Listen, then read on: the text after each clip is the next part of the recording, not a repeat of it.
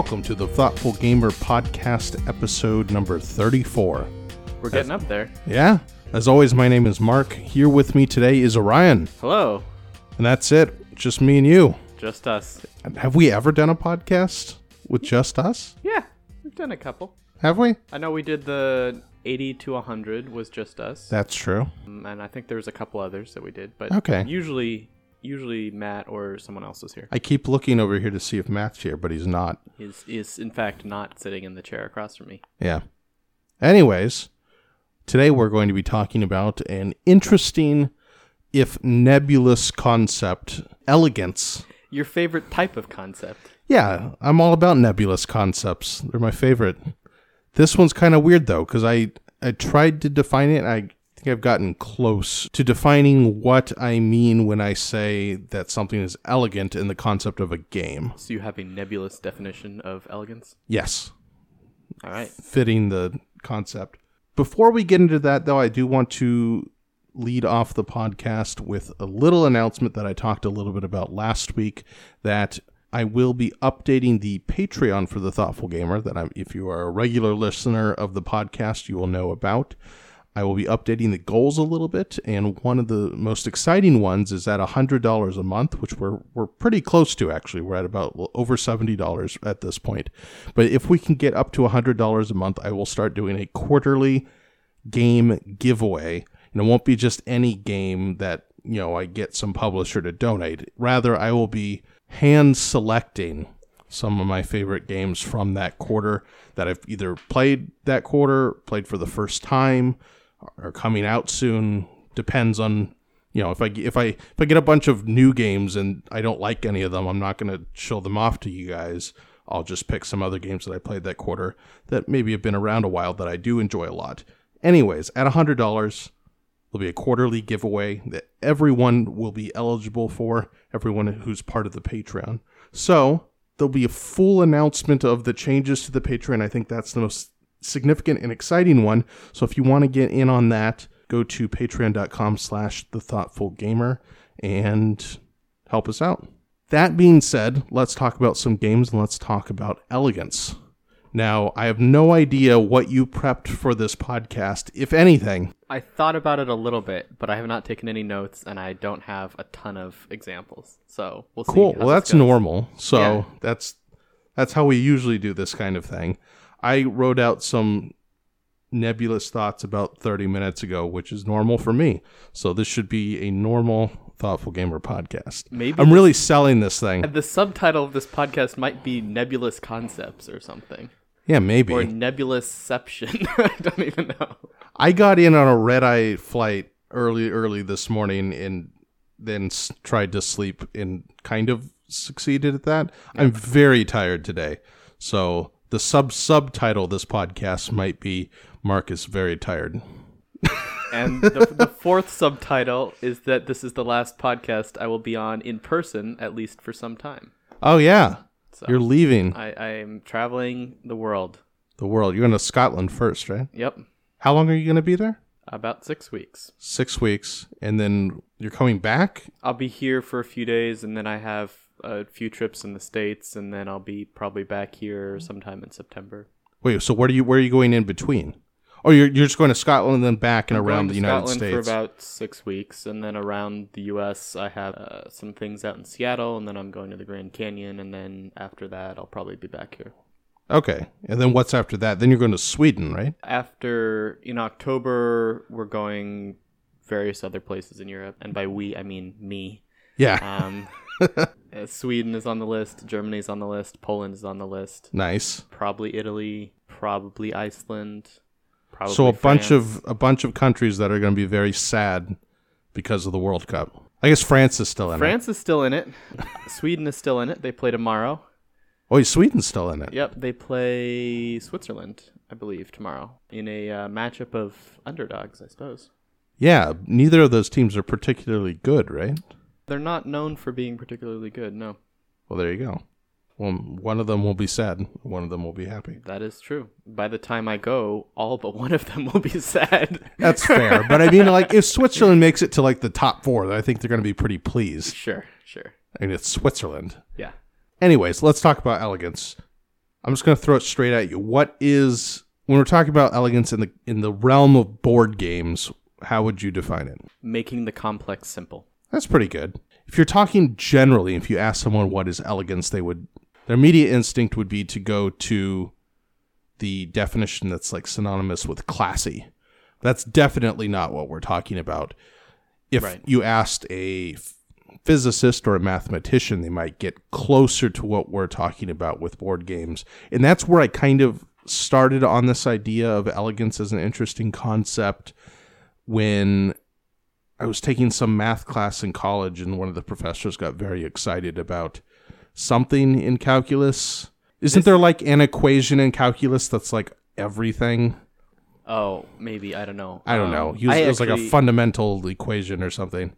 I have another example from calculus back in the day, actually, when my professor he was teaching us how to integrate in a vector. And from basic physics, we know that velocity is a vector because it has a, a direction and an amount. So Sure. you're saying I'm going due west at 50 miles an hour. That would be a vector, as opposed to I am traveling at 50 miles an hour without a direction. That would just be a scalar. Anyways, a vector it can have multiple components. Maybe it's in 3D space, so there's three, you know, x, y, z coordinates.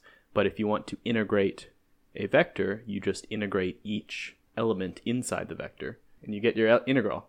And he was like, it, it just, it's written out to be a very simple thing when you write it out. And that was, he was like, look how elegant this is. This is amazing. I was like, wow, that's pretty cool. I, I don't understand much of that, but I I'm sure some of our audience will will understand this. I failed calculus and dropped out halfway through. So the the mathematical concept that always comes to my mind when I think of elegance is Pythagorean's theorem Sure. because it's it's something important. It explains something important because triangles are important, and it's it just looks stupidly simple. Yeah, it's, it's- a it's squared but b squared equals c squared. Usually complex idea or concept or topic or something and finding a way to express it very simply without extraneous complication getting in the way. And the part of the key I think is not losing the complexity of the thing you're talking about, mm-hmm. but finding a, a simple way of describing it or talking about it is the the challenge and doing that well is what makes something elegant. Yeah, but there's also this kind of aesthetic beauty of it. So like Pythagorean's theorem has A, B, C, and it has everything is squared. Like there's a symmetry to it's it. very there's, symmetrical, It's yeah. almost musical, right? Whereas I was thinking, you know, pi is something incredibly important in mathematics and it's kind of a single number that does a whole lot. So you might say it's elegant, but it doesn't look elegant. Like it's an irrational number. There's no symmetry to it. It's just kind of gangly. Is, Yeah. is that something that's elegant or does it lose has it lost some of that beauty that would be required of it? I don't know. I think it kind of depends how you approach it. I can see how someone might say pi is elegant because you can apply it to any circle ever and it's always, you know, Sure. always the ratio of, you know, the the diameter and the woo, words are escaping me right now. The Circumference. area, area and circumference. Yeah. Although I think I did see once an argument There by some mathematician cool, that like infinite sums that you can like collapse down to be written fairly simply, and that will get you um, as you go to infinity. They'll precisely give you pi. Interesting. Isn't there an argument among mathematicians over whether pi or is it tau, which is like the square root of pi, is is more Hmm. significant?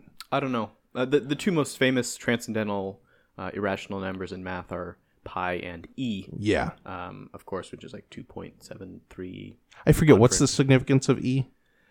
Um, it's the log base. Um, it's it shows up in a bunch of places. I forget. Okay, Where- it just kind of pops up. Yeah, Yeah, that's prob. I'm probably missing something really important, but yeah.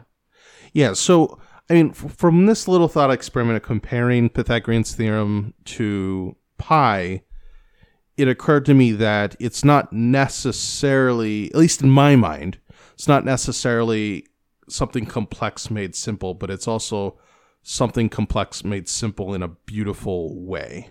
I think would be like maybe there's a case that pi is is an elegant concept, but I think it's an easier case to say that Pythagorean's theorem is an elegant concept. Mm-hmm. And I think it's that symmetry, the beauty, the Maybe Yeah. instead of pi, like the golden ratio would be a more elegant sure sort of Yeah. concept. Yeah, that'd be something else that would that would manifest that. So in games, when we think of an elegant game, we think of something similar. We think of something simple that has complex strategy. Right. So a simple mechanism or decision point that has lots of thought and strategy and impacts and uh, Yeah. it's a very impactful and nuanced decision even though the actual choice is often very simple. True. So we may think of games that have a low rules overhead but have a lot of enjoyment out of them. But I mean, kind of the gold standard for elegance in gaming would be the abstract strategy games because they're not burdened down by theme and usually have a very simple rule set. So we look at games like Go and chess. Right. And maybe you say, okay, you, you compare the ratio of rules complexity or input complexity to output complexity, like the possibility space of moves, and maybe that's how you define the most elegant game. But I feel like maybe that's just my my propensity to, to complicate things, but I feel like there's got to be a little bit more to that. Although it's hard to think of a more elegant game than Go. But for instance, if Go were developed and created over time, over the centuries, to not have the visuals that it's associated with, usually a wooden board with the black and white pieces, and maybe the the board was presented in a more ornamental way and the pieces were not just these little stones, we might not consider Go to be as complex or as as elegant as we consider it now in relation to chess because it's often the line that people are like oh chess is such a complicated game. It's like oh it certainly is but you know go is like the the premier game of the ancient abstracts because it it just has more more a larger possibility space. There are more possible moves in go and it's demonstrated by the fact that it took computers nearly 20 years longer to beat uh, the best humans at Go than they did at chess. Right. Was it like 15? Actually, a little bit less than 15 years, right? Because Deep Blue was 94. Was it? I thought it was was it 80s? I thought it was 80s. Was it in the Maybe- 80s? Maybe it was the. I thought it was late. I 80s. always I thought it forget. was like 86. They played the first time, and then 87 they had a rematch and Deep Blue won. Uh, 96, actually. Oh, 96. Yeah. Okay. So, actually, so, So about, 20 about years, 20 years, yeah. about 20 AlphaGo- years later AlphaGo for AlphaGo. was about what two or three years ago. Yeah. Do you think that that's kind of the way to define it? That it's just simply the rules complexity versus the possibility space of the outcomes? I don't really think of elegance as something that I would measure. I just look at something and say, is this elegant? Yes or no. It's just something that I perceive in a game or a topic or something. And I think it's something that you might not notice at first. Sometimes you have to appreciate the underlying medium or the things that they're not doing or the competitors maybe to say like oh wow this is this is really this is elegant mm-hmm. because look at the problem they solved and look how simple this is and how simple without losing complexity i think the the game that most jumped out to me from modern board gaming would be carcassonne Yeah, I had that on I my think- list actually. Yeah. Um, but it comes down to just you draw a tile and you place a tile, and that's your whole turn. Mm-hmm. But there's a lot of thought and a lot of strategy and enough concepts to keep the game interesting and nuanced and challenging. Yeah, and I think I think some people fall into the trap. This is something I want to talk about later on, so but maybe I'll foreshadow it a bit. I think there might be a trap of saying that only very simple games can be elegant, so they they mislabel simplicity as elegance. And while that's certainly a factor, if you compare Go, which has a very very simple rule set, but is very elegant because it has a lot of strategy. And Bingo, which also has a very, very simple rule set, but has literally no strategy. Like there's there's another factor in here. So maybe what I'm th- what I'm getting at is But there's not It's- it's there's a- not the- complexity in bingo. There's just random. there is none. Yeah, right. So it's not elegant at all. right. Although some people may argue that it is just because it's very simple. but it's not. I mean, technically, it's not really a game. It's a It's more of a it's a gambling than yeah, it's a gambling device. It's a slot machine. It's a black box right. where you don't control the inputs. Unless you're cheating, but that's a whole nother story. yeah, I guess if you cheat at bingo, it becomes a better game.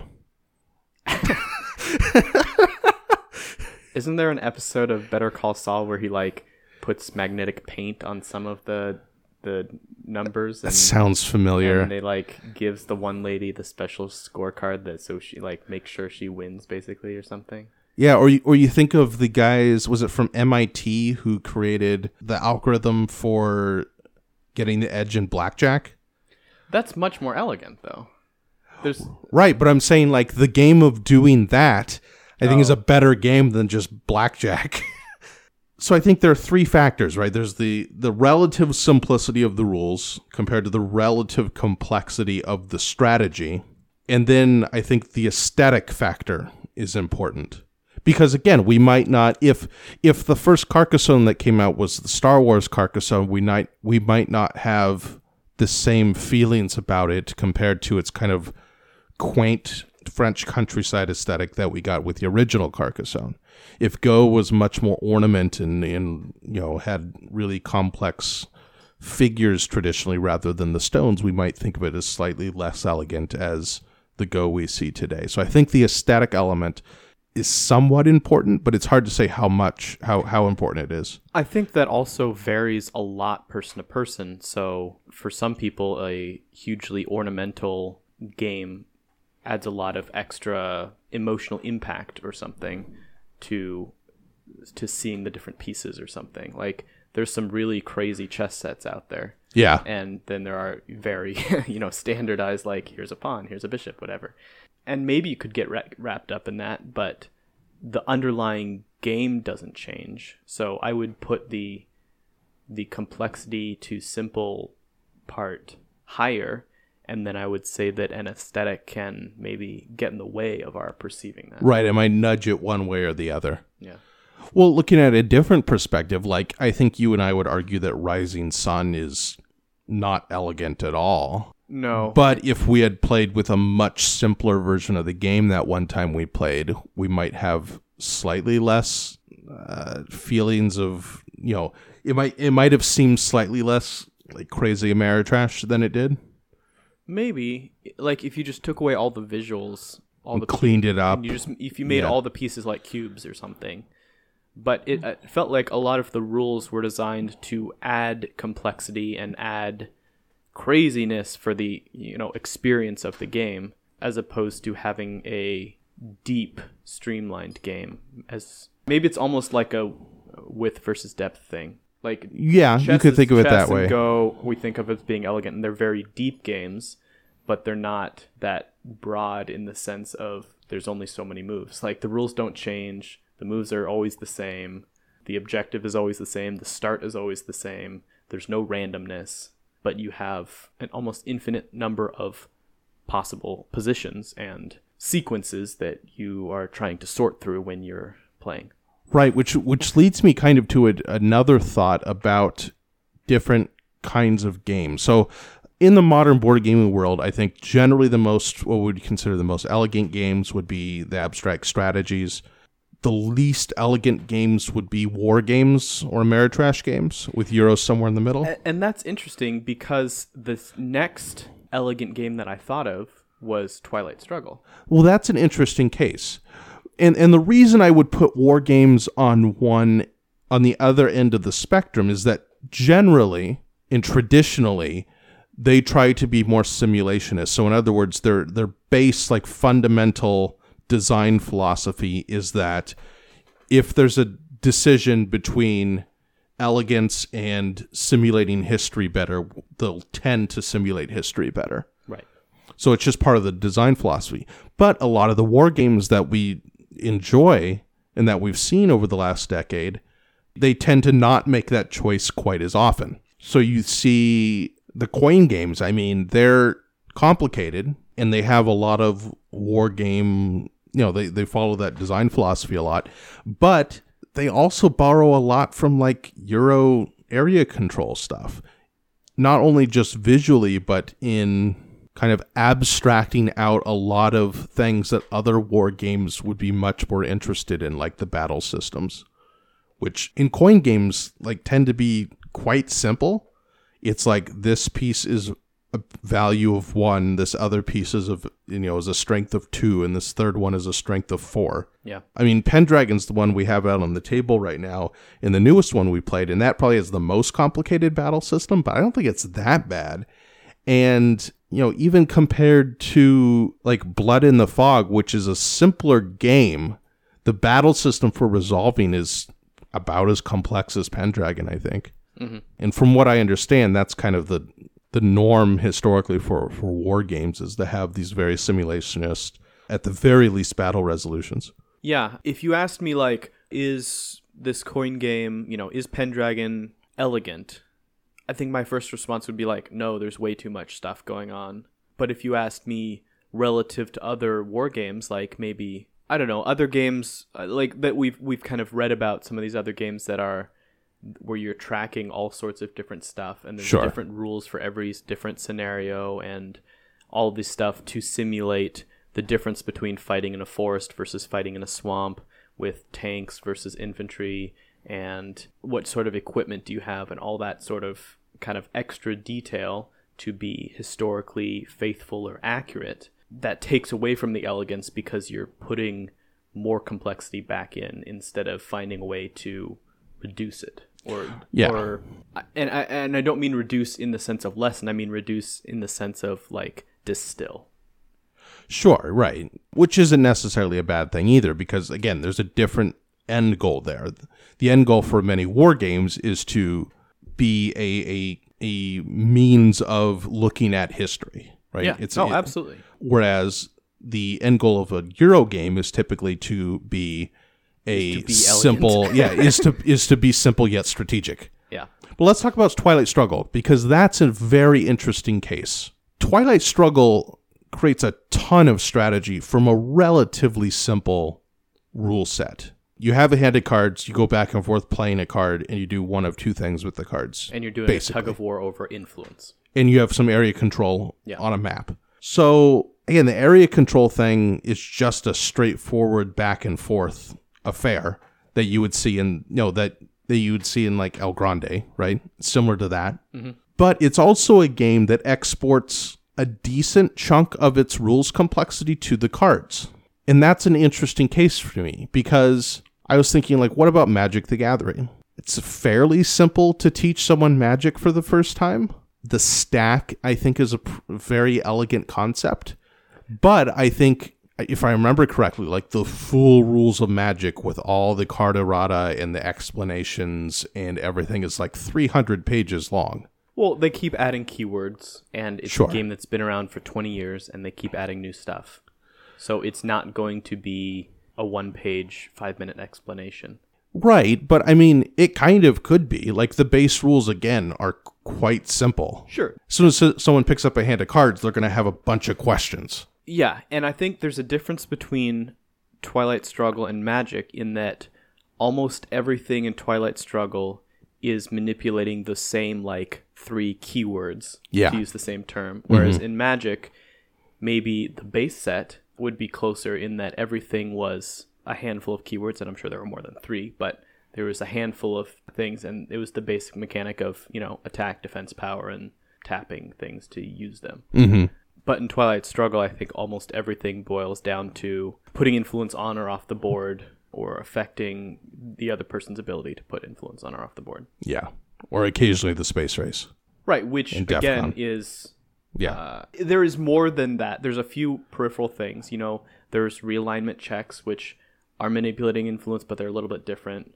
There's coups, which are a little bit different. There's the space race, which has a little bit extra. There's, you know, your mil ops, which is a little bit different. There's the VPs that you're going back and forth. So there's a little bit more going on there.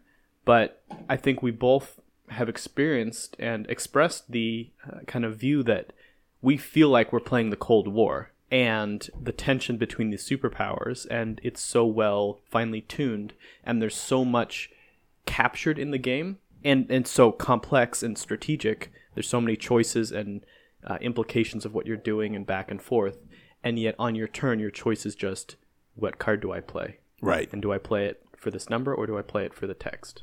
Yeah, which taps into this idea of, I guess I would call it experiential complexity. Because you can easily math out, again, like the possibility space of Go and chess and compare them and see that they're different. And you could math out the possibility space of any of these games and see that they're different. But games aren't all just going through a list of possible moves. We play games, especially thematic ones, the modern board games are nearly all of them, to also create a rich experience. And that's less easily quantifiable. Like, how do you measure the experience that you feel of playing Twilight Struggle? You, you can't. You can try to describe it, but you can't quantify that. But I think Right. You, you I would classify Twilight Struggle as an elegant game because it creates a rich experience, even though, I mean, there's a lot of strategy in the game, but there's a fair fair bit of luck in Twilight Struggle. But the experience itself is so rich and interesting and, and, and creates emotions and things like that that I think it creates again a complexity on that level that you wouldn't necessarily get with other games. Sure. And I think it can do that while still having a simple rule set. Right. Another game, you know, one of our other favorite games to talk about, Twilight Imperium, is a very rich experience, but I would not say that it is elegant in any way because there's just like so much stuff like crashing into each other. Sure. And you don't have a ton of things to do on your turn, but you there's more choices than in Twilight Struggle. And Yeah. there's a lot more randomness. Correct. But then let's look at a game like The Resistance, right? Mm-hmm. If you quantified like the decision possibilities in The Resistance, it would actually be quite small. Like, Relative to these other games, yeah. Right. oh yeah, like if you're playing a five-player game of The Resistance, like there's only there'd be what less than a hundred different setups for like mission setups possible, or it'd be significantly less, right? Depending on the mission size, I suppose. Yeah, and you could propose multiple missions each time. Yeah, So you would get into three digits, but I don't think you'd get much beyond that yeah. without doing which math. compared to Go, which I think the the number of possible decisions over the course of that game is like more than the number of atoms in the universe or something. Some unfathomably huge Yeah. number. I mean, it's what is it? 19 squared factorial. It's, it's something just stupefyingly large. that like 300 and what is it? 381 is 300 something is 19 squared. So th- maybe maybe Three hundred something factorial. yeah.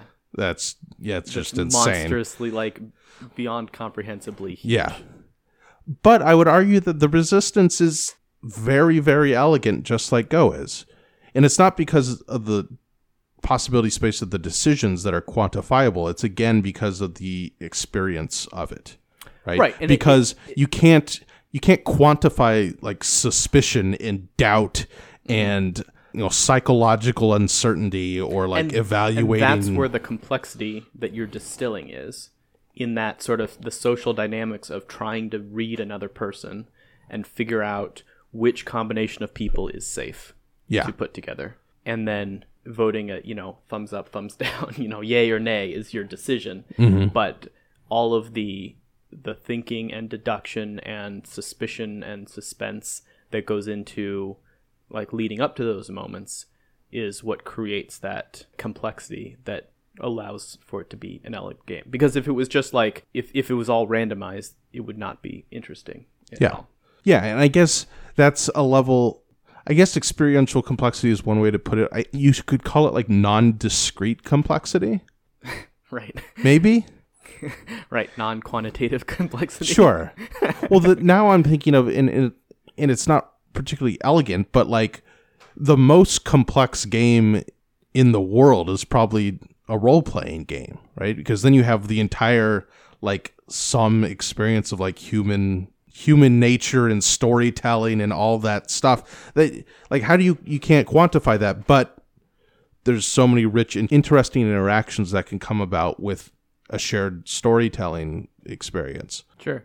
And isn't the most complex uh, role playing game the game of life? Yes, life itself is the ultimate, the ultimate complex game. I think we've gotten off track.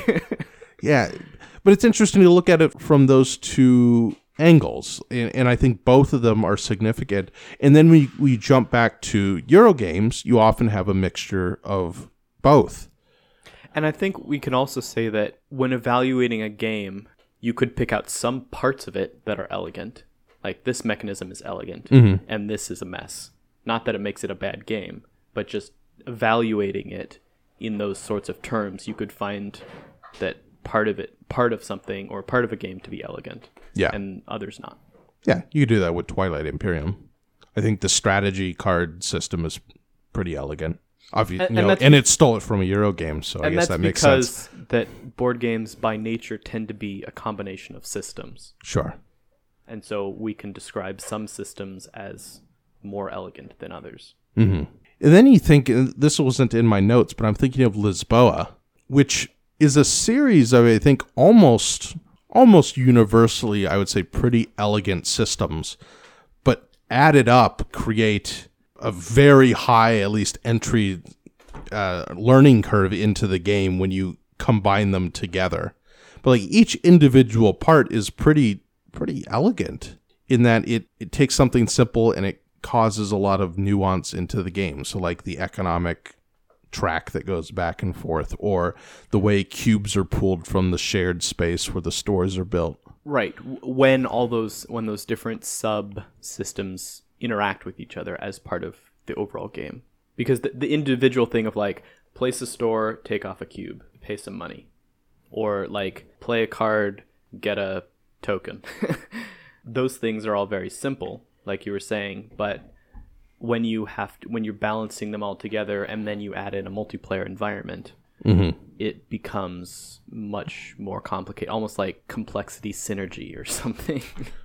Right. It, well, it it's almost an exponential increase, right? So if, so if a certain thing, you know, branches out and has implications for three other things, and then one of those things has implications for three things, and they just overlap, right? The Yeah. complexity builds on itself. The next thing I had in my notes is what about games that are precise? So the example came to mind of Concordia. And I wouldn't say Concordia off the top of my head. I wouldn't say Concordia is particularly elegant. It's you know, it's a Euro game and as Euro games go, it's pretty run of the mill in terms of rules complexity to again output complexity or, or possibility or decision space complexity. But I think well, it's a game that seems like if any part of it was tweaked just a hair, it would throw the whole thing out of balance. It would throw the whole thing out of whack. Like all the ways in which the different resources indirectly interact with each other creates a system that seems very precisely designed. Do you think that's an aspect of elegance, or is that just something different? I think that's probably something different. We think of it in a similar way, but based on how we've been talking about elegance so far, I think that's it's almost the inverse. The, the kind of the other example of this is like a complex machine that is finely fit together. You know, like a fine mm-hmm. piece of craftsmanship. You know, maybe like a you know a fancy watch or something that is very precisely constructed and assembled to do something. And in that case, the output of it looks very simple because it's a dial going around telling Sure. time. But the interior of it is much more complex. And so it's almost it's like a complicated thing doing a simple thing once you put it together. I don't know.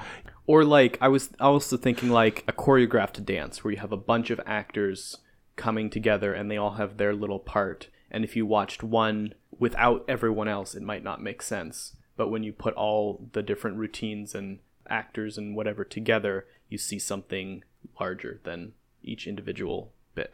That's interesting because it is kind of the inverse, but you would almost also call it elegant. Maybe It's like a- beautiful a- a is the beauty beautiful or something. Beautiful would probably be the better word, but then elegant and beautiful are so closely aligned. That's a strange strange thing of, of the English language. There are other words. Well, there there's the class of words that have two definitions that are opposite of each other. Yeah. And this is almost that. Maybe it would depend on the person. Uh, you know, I I've talked about this before, but I don't.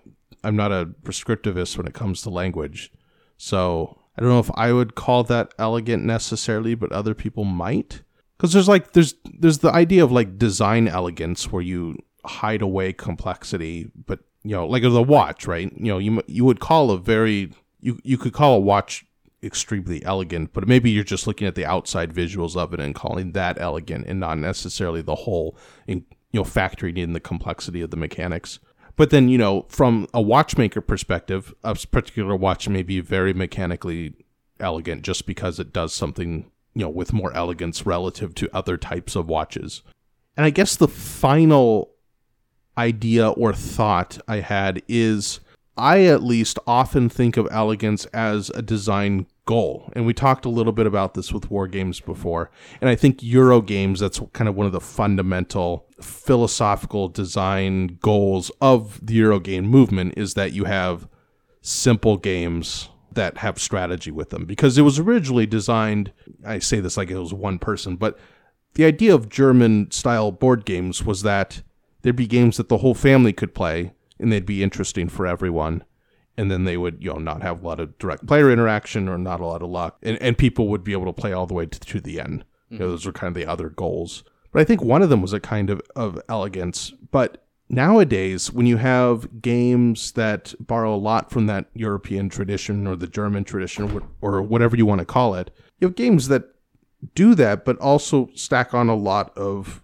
chrome and a lot of flavor and a lot of thematic bits and pieces. And I think the designers would say that elegance is a goal, but it's certainly not the only goal. And so I guess modern board game design seems to be almost based around the decision of, or a number of decisions of, do we make this more or less elegant or more or less simple? Yeah, I think elegance is generally a good thing in games when it's not the only goal.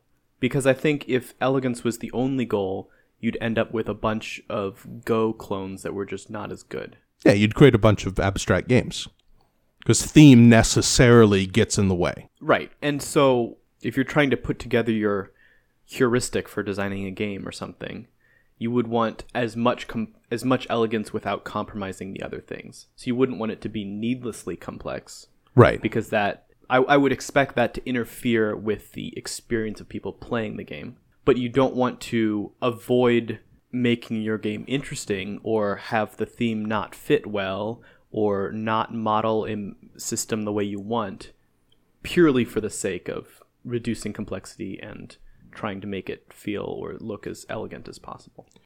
Maybe if if Go had like four types of pieces instead of one, it could still be elegant because you're taking a huge possibility space and coming it down to maybe like a medium size instead of a very simple decision point.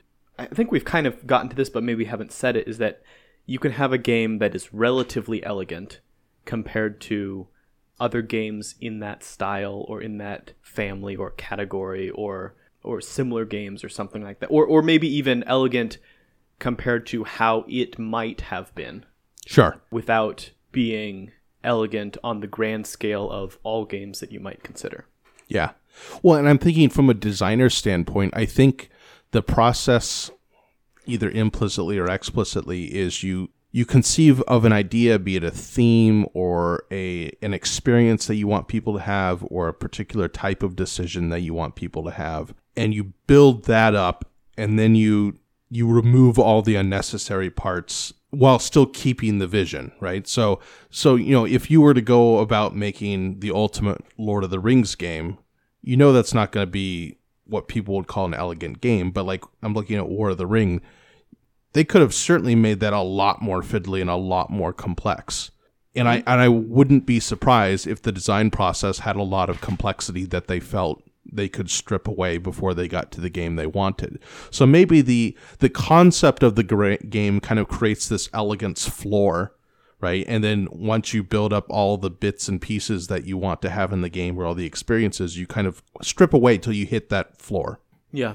And that might be kind of the ultimate goal of a given design.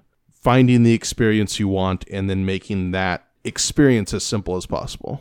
Like in a philosophical sense, I doubt that's the thought process of someone designing a game of like because I'm doing a Lord of the Rings thematic game, it can only be X simple. Oh, sure. And, and again, it's, it- it's, it's it's- a bunch of non-quantifiable things. much more of an iterative process of we, we've talked to a few devi- designers and they've told stories about like yeah it used to be like this and then that didn't work and we we test played and test played and test played and eventually decided that this whole system just could be thrown out or it could be simplified down to you know two possibilities instead of 20 or something Right. Yeah.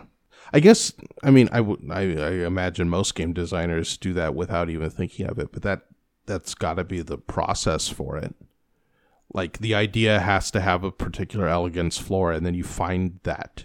So you make the game as elegant as, or ideally, you make the, ele- the game as elegant as it can be without losing without losing the concept of itself. Yeah. And I think we're kind of I think we might be coming at this at a kind of a funny angle, kind of shoehorning this into a discussion on elegance, or maybe it's just a different term, but when I think of uh, like a, a game we might describe as tight or well designed, it's usually one of the the first characteristics would be all the systems work together with themselves and there's nothing re- there, there aren't things that are super out of place mm-hmm. or ill balanced or in that all, all the different parts of the game go together and work together and serve each other to make a better experience than if they were more haphazardly thrown together Yeah.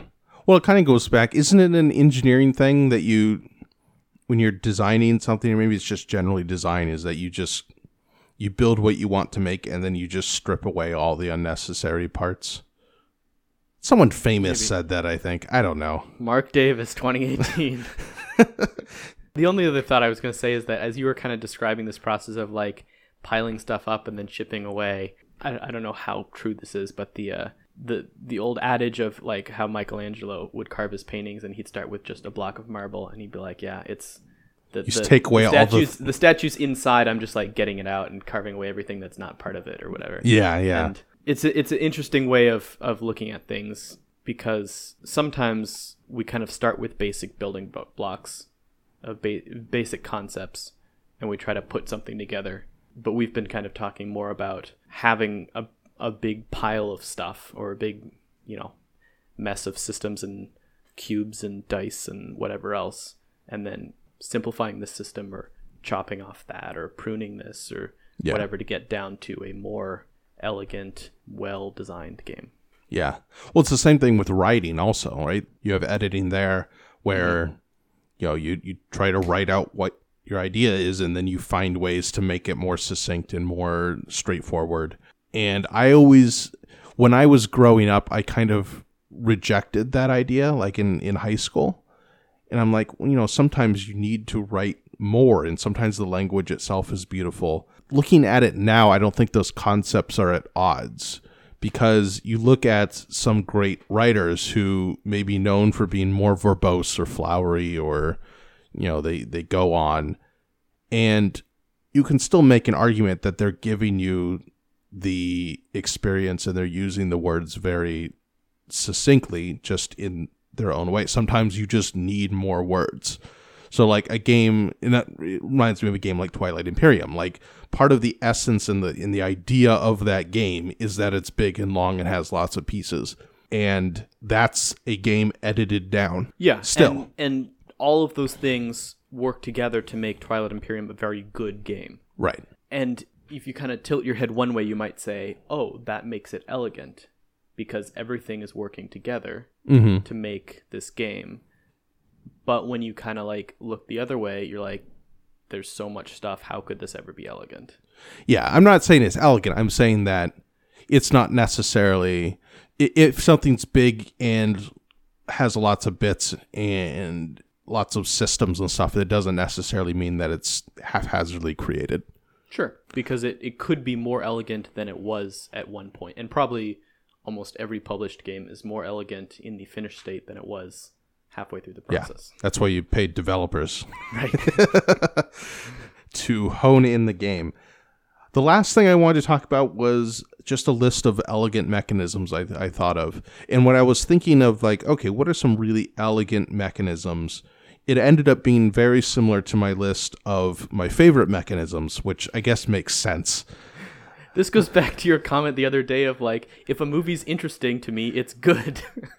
Yeah, that's that's a whole nother discussion, and Matt needs to be here for that one. So we'll get we'll get at it.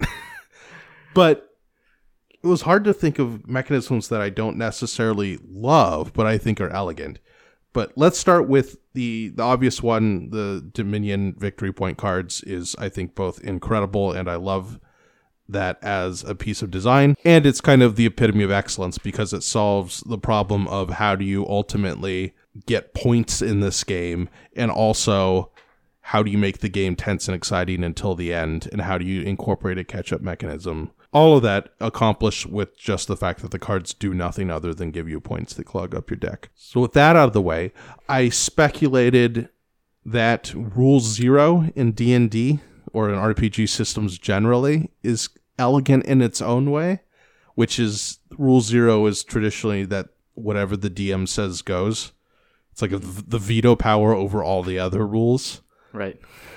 because it it, it it it captures and creates the game in a sense. Like I mean, role playing games it's a way are of- it's a- about that. It's a way of solving any dispute or question or whatever of, you know, whatever you might think or whatever argument you want to try to propose or like try to finagle some character, you know, whatever. The DM has the ultimate say and just be like, no, it doesn't work like that. Yeah. Or yes, this works like this. You know? Yeah. Or you know, like some DMs have the the rule of cool or something where it's like if it's suitably awesome, they let it happen, even if it's not strictly Yeah, yeah. valid within the rules. Yeah, that's that's what I think really neat. In, in otherwise, what would be a very complicated game, you have this this one rule that says, okay, the experience is king, and this rule makes that happen. Yeah. Going back to mechanisms I've mentioned before, the speed bumps in Suburbia, uh, which are, are kind of just a really perfect catch up mechanism and, and make the game interesting in a lot of different ways. The market mechanism and Power Grid is really well done. And again, uh, I'm repeating myself from earlier podcasts, but why don't more games do that? I Like- don't know. I was just reading. Uh, Archipelago has something f- somewhat similar, but it's more complex, right? yeah, there's more goods and there's multiple markets, but yeah, and it's harder to use the market. Yeah. You have to like take a special action and then you can buy or sell one thing. on Right, right, yeah. I, I was just reading last night about efficient market theory, and I think the first guy that kind of put that out there, maybe like mid uh, twentieth century, is that? Like Chicago guys, like I think so. market equilibrium. maybe. Okay. I think the, the the point was that the market is relatively efficient, and you're not going to beat it most of the time. Oh, in terms of investing? I think so. Yeah. Okay, I think that was an offshoot of Chicago theories from that era. It's Uh, it's just the Yeah. idea of like, and there, there's different tiers and applications and whatever. Uh, it was is just this idea of like the information you know about the market is already incorporated into the price, so you don't actually have an edge. And the market, if if there is an imbalance, the market will adjust to compensate for it. right. And investing is all about finding that before the market adjusts. Right. So it becomes a thing of can you find do you ha- can you find an edge Or can you um, predict? Can- well, Yeah. right. Can you predict one, which is like the whole point of this book I'm reading of predictions? well, and, and predict faster than the aggregate other investors out there. right. Yeah. So can you know? Can you make better predictions, and can you find information before enough other people get it that the market adjusts? Yeah. Which is not really the point of the market and power grid, just that markets are a interesting system and Well, they're they- incredibly elegant. yeah Prices. True. That's the that's the most elegant system is is prices yeah because it communicates information that you could not otherwise communicate. and you couldn't even list all the stuff that it's communicating Oh yeah. there's like all this interaction and feedback and all sorts of stuff that goes into a price but you you like bring all of that stuff down to this is the value of this at this time Right. or the accepted value The value in one sense, like the value in aggregate, like the value, the market value. right the, Yeah. the the price the market's willing to bear or yeah Sure. right anyways Yeah, Power Grid does that does a, good simulation of that very elegantly. Uh, we already talked about Carcassonne, the fact that you only decide with one tile. I know some people play a variant where they choose from two or three tiles. I haven't tried that, but I suspect that it's probably probably doesn't make the game that much better and just creates more downtime. Is it that you draw two and choose one to play, or you have a hand? And I think like, you just have a rotating hand of three. Okay. I mean, maybe I, you could do it either way. The way. idea with that is that it lets you plan ahead a little more and have like some combos of Yeah. like this and then this and then this, but it is less elegant than the base Right. way of draw one, play one. that's an interesting case because it it makes the game more complex, like the strategy more complex. But I think probably not great enough to justify the the entry complexity into figuring that out Yeah. because it, it, it- hurts the experience with It downtime might end up being more fun, but it might also be less elegant. Sure. Yeah. Which is interesting. Here's one I don't think I've mentioned before, which is a bit of almost design elegance or like visual elegance, is the battle strength of the three different types of units in Memoir 44. So you have the infantry, which does three damage at, at one distance, and then two at two distance, and one at one distance. So you mm-hmm. just count three, two, one Yep. from the hex where it's at. The tanks just go three, three, three. They always hit three at three distance, mm-hmm. and then the artillery is three, three, two, two, one, one, and it's so easy to remember and so easy to visualize and so easy to count out that just from a almost a graphic design standpoint, that I think that's incredibly elegant. And if I remember right, all the terrain penalties are calculated into the number of dice you roll. So if it, it's Yes. like it's like three, two, minus one for forest. Yeah, So you roll yeah. one dice. Exactly. And then the final one in a game that I don't love, I think it's pretty good, but I, I don't love it. But there's a bit of elegance in Quantum that is. I'm amazed that I don't think anyone thought of it beforehand, where your ship are dice and their attack strength and their speed are just inverted powers. So a one can move one space, but it also hits more easily. Right, because you hit on low numbers. You hit on low numbers. Yeah. A two moves two and hits on a two or a one. Mm-hmm. Or, or sorry, on a everything but a one. I think I don't remember how they. No, you, you both roll dice and your Oh, that's right. You compare the difference. right. So like Yeah. a two versus a five, you have it's essentially like a plus three modifier on your dice roll. Yeah, or yeah. a minus three modifier on your dice Sure. roll. yeah.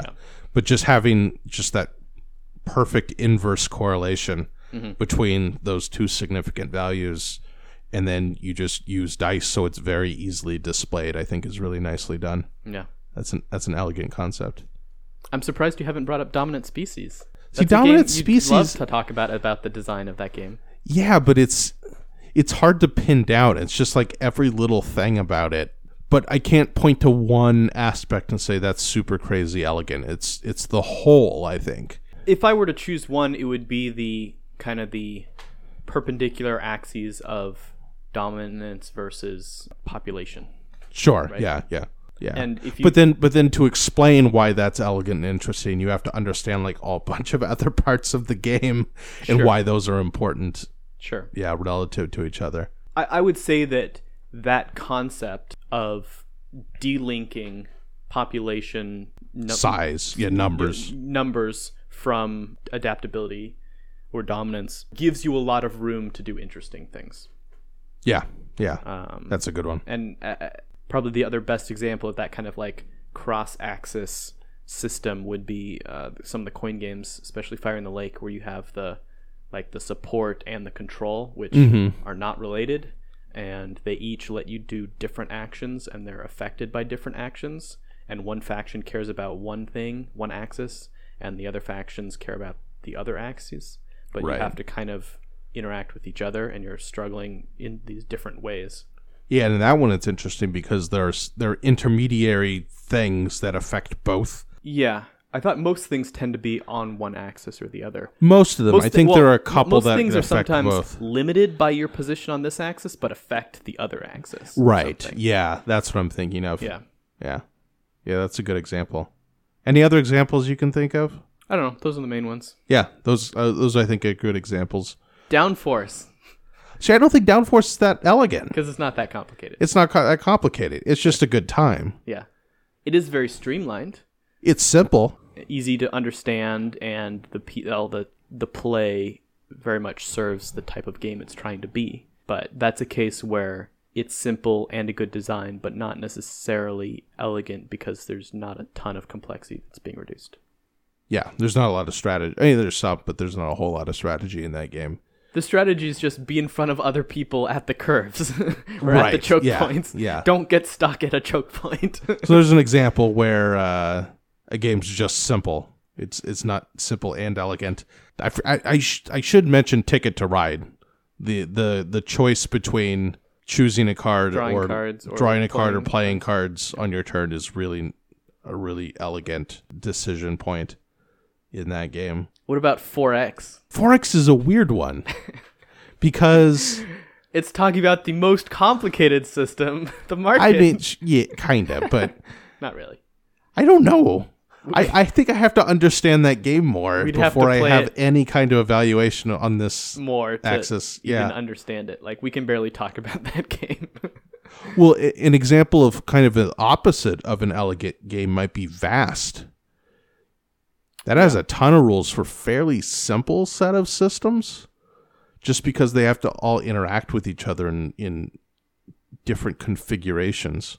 yeah, and I, I think there's a s- distinction, and I'm not sure how to what to call it, but we've talked about elegance as as generally being a complex thing simplified or mm-hmm. brought down to a, a smaller decision tree that has lots of outcomes and lots of strategy and lots of possibilities. And then in game design, we've talked about systems that are elegant because they do a lot of things with a simple uh, a, a simple thing, you know. So like the Dominion uh, victory point, uh, it solves a lot of problems and adds a lot of strategy with that that piece that victory cards go in your deck. They Sure. don't do anything. But I think there's kind of a, a similar term of synchronized or integrated or streamlined or something like that of that is maybe a little more synonymous with good design. I think it overlaps with elegance sometimes in the sense that of not having more than you need and not having extra bits or having all everything works together. But I think that is maybe subtle, but it's a different concept than what we've I don't know if that's different. I think it's just relative elegance. okay. right? So something is simplified and streamlined, it's become more elegant. Even if we ultimately might not say the game is particularly elegant. Maybe. I don't know. Betrayal, there's a there's an unelegant game. there's a giant rule set for not much complexity. Yeah, boy. That might be the that might be the uh, the flag bearer for in is it it's inelegance, right? Inelegance, not unelegance. Um, along with our favorite game to rag on, Rising Sun. I, f- I feel more comfortable ragging on Betrayal because I've only played Rising Sun once. yeah, we've played Betrayal what twenty times or something. Probably close to that. Yeah. But yeah, that's that's all I had to say on elegance. Any any other thoughts you had? I think we've said too much to make this an elegant podcast. Yeah, no, it's it's gone on. I, have we ever had an elegant podcast? Probably not. Probably not. Can you? Maybe, but not this one. That's our podcast for today. Thanks for listening. Don't forget to check out thethoughtfulgamer.com to see all kinds of good stuff there. Check me out on social media. And if you would like to contribute and help out with this podcast doing its thing, go to patreon.com slash thethoughtfulgamer. And don't forget to rate and review this podcast on iTunes or wherever you get podcasts. We're now on Spotify. Ooh, That's a new thing. nice. I guess Spotify does podcasts now, and I had to click a couple buttons, and then I was on it. There you there go. you go, on Spotify. Elegance. You clicked a couple buttons, and now your Yeah. podcast is available to millions of people on the internet. I mean, it was before; it's just on a new platform. but the, but Podbean made it very simple to do that, so There you go. that that was elegant, I suppose. Thanks for listening, everybody. We'll talk to you again soon. We'll be back next week with another main podcast because we got off sync with our schedule a bit. So, podcast number 35 will be in exactly one week instead of two weeks. Bye, everyone. Peace out.